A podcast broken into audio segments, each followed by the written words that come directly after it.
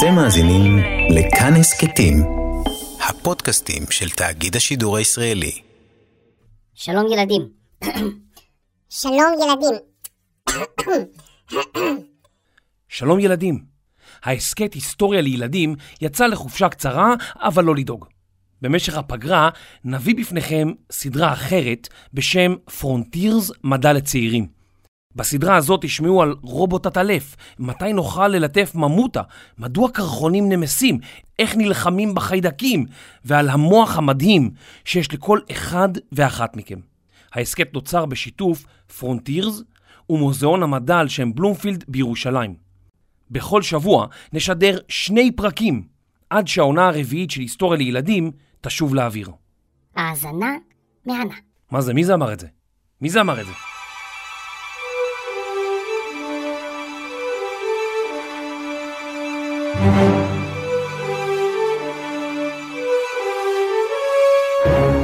פרונטירס, מדע לצעירים, עם יובל מלכי. בטח גם אתם שמעתם בזמן האחרון כמה הטלפון החכם מזיק לנו, ואת ההורים שלכם מבקשים שתהיו כמה שפחות מול מסכים. האם המחקרים האחרונים באמת תומכים באמרה הזאת? היום נצא למסע בעקבות המוח. נראה כיצד קריאה משפיעה עליו, לאילו דברים שליליים היא גורמת, ומה באמת עדיף לנו, מסכים או ספרים? מאות על גבי מאות פרצופים הביטו בו מהיציעים, שהוקמו שם בקסם מאז הפעם האחרונה שהיה שם. והנה, הדרקונית ההונגרית, בקצה הרחוק של המכלאה, רוכנת מעל אוצר ביציה, כנפיה פרוסות למחצה, עיניה הצהובות והמרושעות עוקבות אחריו. הקהל הקים רעש גדול מאוד. הגיע הזמן לעשות את מה שצריך לעשות, להתרכז ולהתמקד לחלוטין אך ורק בדבר שייתן לו את הסיכוי היחיד שלו. הוא הרים את שרביטו. עץ יואש המחץ, הוא צעק. הוא המתין. כל שריר בגופו דרוך. מה אם זה לא יפעל? מה אם המטאטא לא יבוא? גם אתם הרגשתם שהיציע מתעורר לחיים בראש שלכם? שאתם יכולים ממש לראות את הדרקונית רוכנת מעל הביצים? שאתם יכולים לשמוע את קולות האוהדים ביציעים? אולי הדמיון שלכם השלים פרטים מסביב, ויצר בתמונה גם דשא מלמטה או עיניים בולטות ללטאה השחורה. אם הייתה לכם תחושה כזאת, אתם ממש צודקים.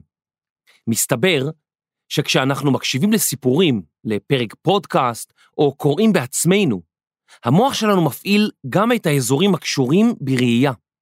כשאנחנו מדמיינים, אנחנו רואים בעיני רוחנו, אבל באופן מפתיע, מופעלים אצלנו במוח אזורי הראייה. המוח נעזר באזורי הראייה הללו כדי לאפשר לנו לדמיין. מה שאולי עוד יותר מפתיע הוא שהאזורים המופעלים על ידי פעולת הדמיון הם גם האזורים הדרושים ללימוד קריאה. רובנו רכשנו את פעולת הקריאה בגיל צעיר, ולכן הספקנו לשכוח כמה היא קשה בתחילת הדרך. אם יש לכם אח או אחות צעירים יותר, או חברים בעלי קשיי קריאה, בטח תוכלו להעריך את המורכבות שבפעולה היומיומית הזאת. עברתי תהליך מעניין אה, אישי. זאת אומרת, התחלתי לעבוד עם ילדים שיש להם אה, קשיי למידה. זאת פרופסור משנה ציפי הורוביץ קראוס, ראש המרכז לדימות מוחי בילדים בטכניון. התחום הזה עניין אותי.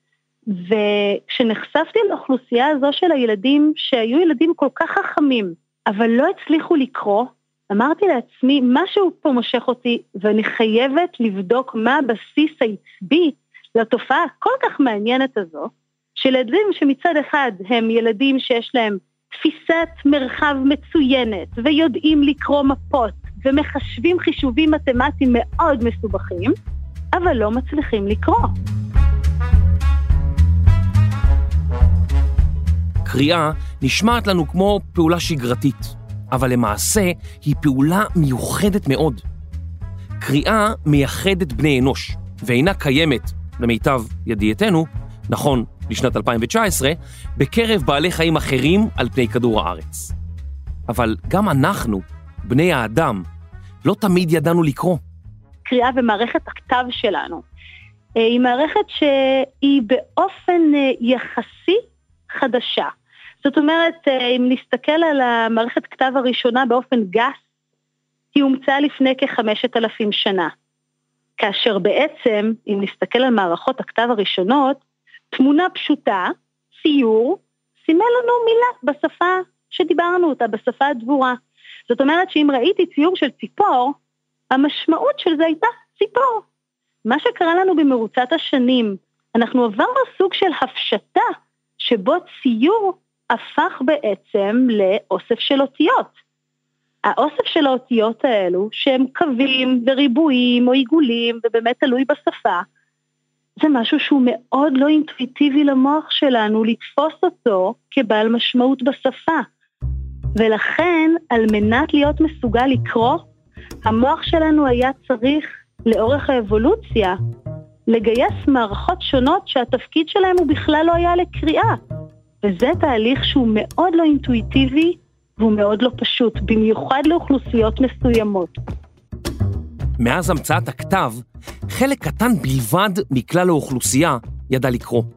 למעשה, עד היום בערך חצי מאוכלוסיית אפריקה אינה יודעת קרוא וכתוב. בתקופת הבחירות בהודו, ליד שמן של המפלגות המתחרות, מופיע גם ציור. אנשים שאינם יודעים לקרוא, בוחרים להצביע על פי הציור. בישראל מעריכים שכ-97% מהאוכלוסייה הבוגרת יודעת קרוא וכתוב. לבני אדם דרושים לא פחות משבעה סוגי פעילויות כדי להפעיל את מנגנון הקריאה. קוטג', עגבניות, לא, זו רשימה אחרת. או, הנה. יכולות קשב וריכוז לשם קליטת המידע, יכולות ראייה ושמיעה לעיבוד סימני האותיות והתנועות שנקלטים לצלילים, יכולות שפה וזיכרון כדי לתרגם את אוסף הצלילים למילים ולמשפטים בעלי תחביר ומבנה, ויכולת יצירת משמעות כדי להבין את ההקשר והכוונה. באופן גס ולא מדויק במעט האחוזים, אפשר גם למפות את היכולות הללו לאזורים ספציפיים במוח. בואו איתי לטיול קצר במוח. תגידו שלום לשיר, בימאית הפרק. שלום ילדים. שיר, תעצמי רגע את העיניים. הוקוס פוקוס, בילי בוקוס, סוגת תפוזים עם קוקוס. וואו, איפה אני? יש כאן המון חדרים, וליד כל חדר נמצא שומר. בואו ניגש לאחד החדרים. שלום לך, נעים מאוד. אני קורטקס הראייה, או קליפת הראייה. כל מה שאתה רואה, אני מאבד. אה, גם אני מאבד כל מיני דברים. אתמול איבדתי איזה גרב. לא, לא, לא מאבד באלף, מאבד בעין. אתה יודע, מנתח. אה, ברור, ברור, סתם צחקתי על האלף, עין, ברור. החדר שלי ענק, מפני שבערך רבע מהמוח מתמחה בניתוח מידע ויזואלי. כלומר, מידע שמקורו ראייה. תחשוב שלפעמים אתה רואה חבר מאחור, ויודע שזה הוא. איך אתה יודע את זה? המוח שלנו שומר מיליוני תמונות, והוא שולף אותם במאית שנייה. וואו, קורטקס, אתה, אתה מדהים. תודה רבה. אני, אני רוצה ללכת לצד השמאלי של המוח. הנה, יש כאן שביל. הגעתי פה לצומת, הנה רגע, יש פה שלט, מה כתוב?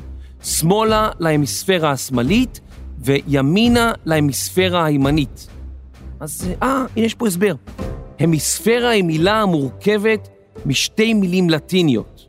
המי זה חצי וספירה היא כדור. אה, המיספירה, חצי כדור. אז המוח שלנו מורכב משני חצאי כדור, כלומר, שתי המיספרות, ימין ושמאל. אוי, יש פה מישהו שהולך. אה, אדוני, סליחה, אדוני, מי, מי אתה? אני דודו, המדריך שלך במוח. וואלה. תגיד, דודו, מה ההבדל בין ההמיספירה השמאלית והימנית? אז ככה, ההמיספירה הימנית אחראית בעיקר על יצירתיות ורעיונות חדשים, והשמאלית על חשיבה, פרטים וניתוח עובדות. אה, בוא נלך שמאלה, הנה, יש פה חדר שנקרא שפה. חדר השפה נמצא בצד השמאלי, הצד המדעי של המוח. יאללה, אני אחריך. תראה, יובל, אה, כעת אנחנו נמצאים באזור שנקרא קופסת מילים. קופסת מילים? מה זה זה? זה כזה משחק של אותיות שצריך להרכיב מילים ארוכות? שבצנה או... אה, הנה, יש לי א', יש לי א', אה, א', א', אנציקלופדיה. לא, לא, לא, זה לא המשחק הזה. קופסת המילים היא זו שמתרגמת אצלנו במוח אותיות או קווים וקשתות לאותיות וצלילים שהופכות למילים. קופסת מילים היא למעשה תרגום מאנגלית של word box, או בשמה המלא visual word form area. והאמת היא שהקופסה לא תמיד הייתה קיימת אצלנו במוח. מוזר. אז הקופסה לא תמיד הייתה קיימת. מאין צץ האזור הזה במוח? האם הוא מופיע בסביבות גיל 5, 6, 7, 8, כשאנחנו לומדים לקרוא? או שהוא היה שם תמיד, עוד כשנולדנו, רדום ושקט, ללא שימוש? ובכלל, אם אנשים התחילו לקרוא לפני 5,000 שנה, איך בכלל התפתח אזור כזה במוח? האם המוח האנושי כלל לא עוצב לקריאה? שאלות מצוינות, אבל אני חייב ללכת עכשיו. כן, כן. גם אני חייב לצאת כבר מהמוח של שיר. או, הנה דלת יציאה, בוא נפתח אותה. אה! אך, אה, כאב קצת. היי, שיר, את, אה, את בסדר? כן, אבל יש לי כאב ראש כזה. אני מרגישה כאילו מישהו הלך לי שם בפנים. באמת? מוזר. נראה לי שאת מדמיינת קצת, אולי תדפקי קצת על הצד הימני של המוח, אולי זה יסתדר. אה, אוקיי. כרבע מהמוח שלנו מתמחה בניתוח דברים שאנחנו רואים. החלק הזה של המוח ידוע גם בתור מערכת הראייה. המערכת הזו נמצאת בקליפת המוח, באזור קליפת הראייה. שאלתי את ציפי, מה קורה למוח שלנו בזמן שאנחנו קוראים? כשאנחנו מסתכלים על מילה כתובה, העיניים שלנו הן הראשונות שנכנסות לפעולה. זאת אומרת, יש לנו אה, גירוי ראייתי, העיניים מופנות לגירוי, יחד עם מערכות הקשב ששומרות על העיניים על הגירוי המסוים. ולאט לאט מתגייסות רשתות השפה שיחד עם אזורי הראייה ואזורי הקשב מתחילים להתאים את הצלילים המתאימים בשפה לאותיות שאנחנו רואים. המוח שלנו יודע לזהות חפצים ופרצופים בכל מיני זוויות. למשל, אם הכיסא רחוק או הפוך על הרצפה, עדיין נדע שזה כיסא. גם אם הוא בדיוק נופל עליי. אאוץ'! זהרו פה עם הכיסאות. אם חבר שלי כועס או מתפקע מצחוק, הפרצוף שלו ישתנה, אבל עדיין אני אדע לזהות אותו. עם אותיות לעומת זאת, זה לא ככה. תחשבו על ג' וז' למשל. האוריינטציה, כלומר הכיוון, משנה מאוד. לא נרצה שהמוח שלנו יחשוב שז' היא ג' הפוכה, אלא אובייקט או אות אחרת לגמרי.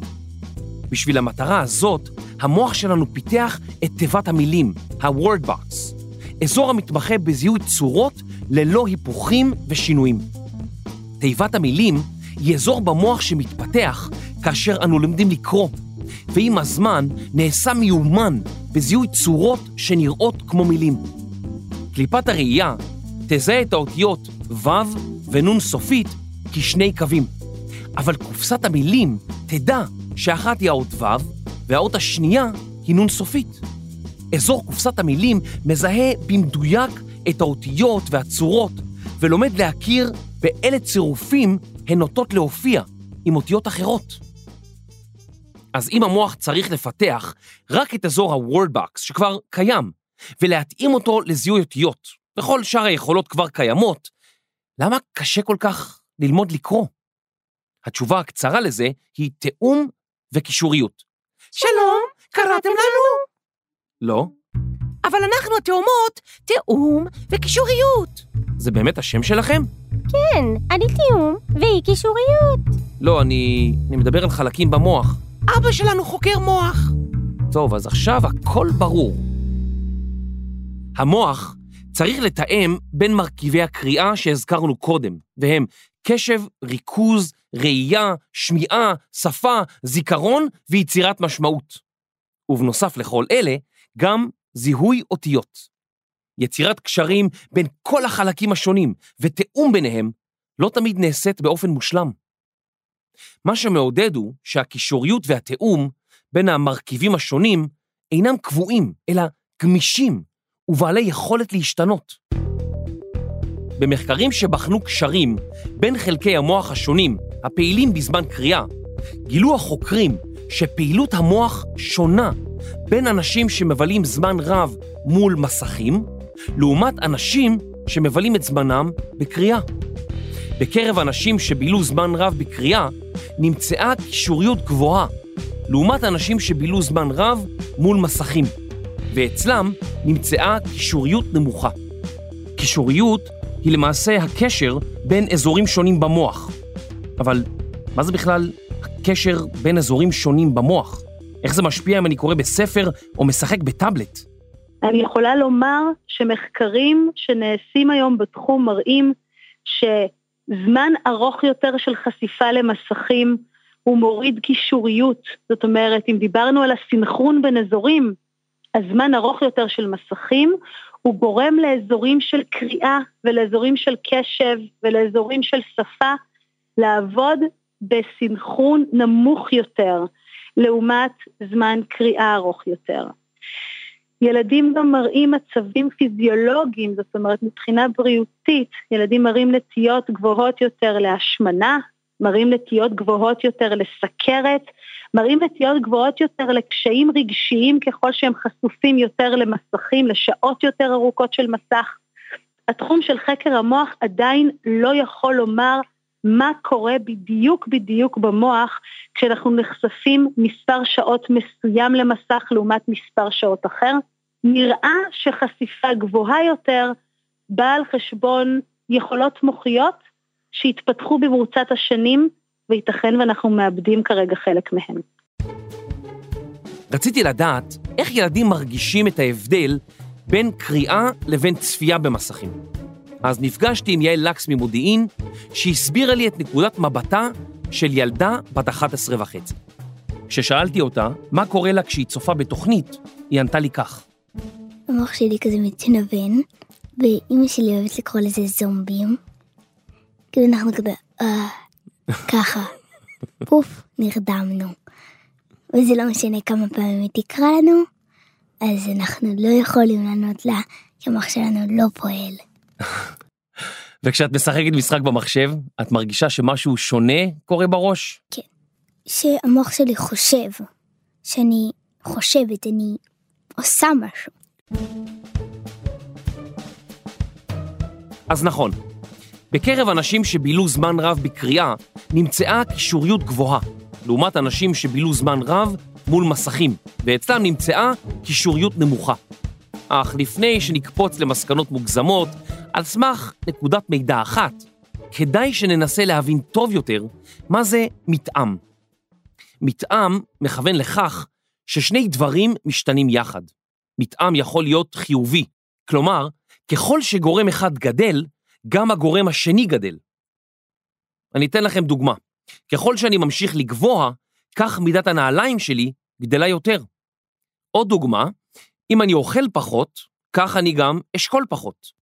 אבל מתאם יכול להיות גם שלילי. כלומר, שגורם אחד קטן, השני גדל. למשל, ככל שנהיה חשוך יותר, אני אזדקק ליותר אור בבית. או להפך, ככל שגורם אחד גדל, השני קטן. לדוגמה, אם אני ישן יותר, אני אהיה עייף הרבה פחות.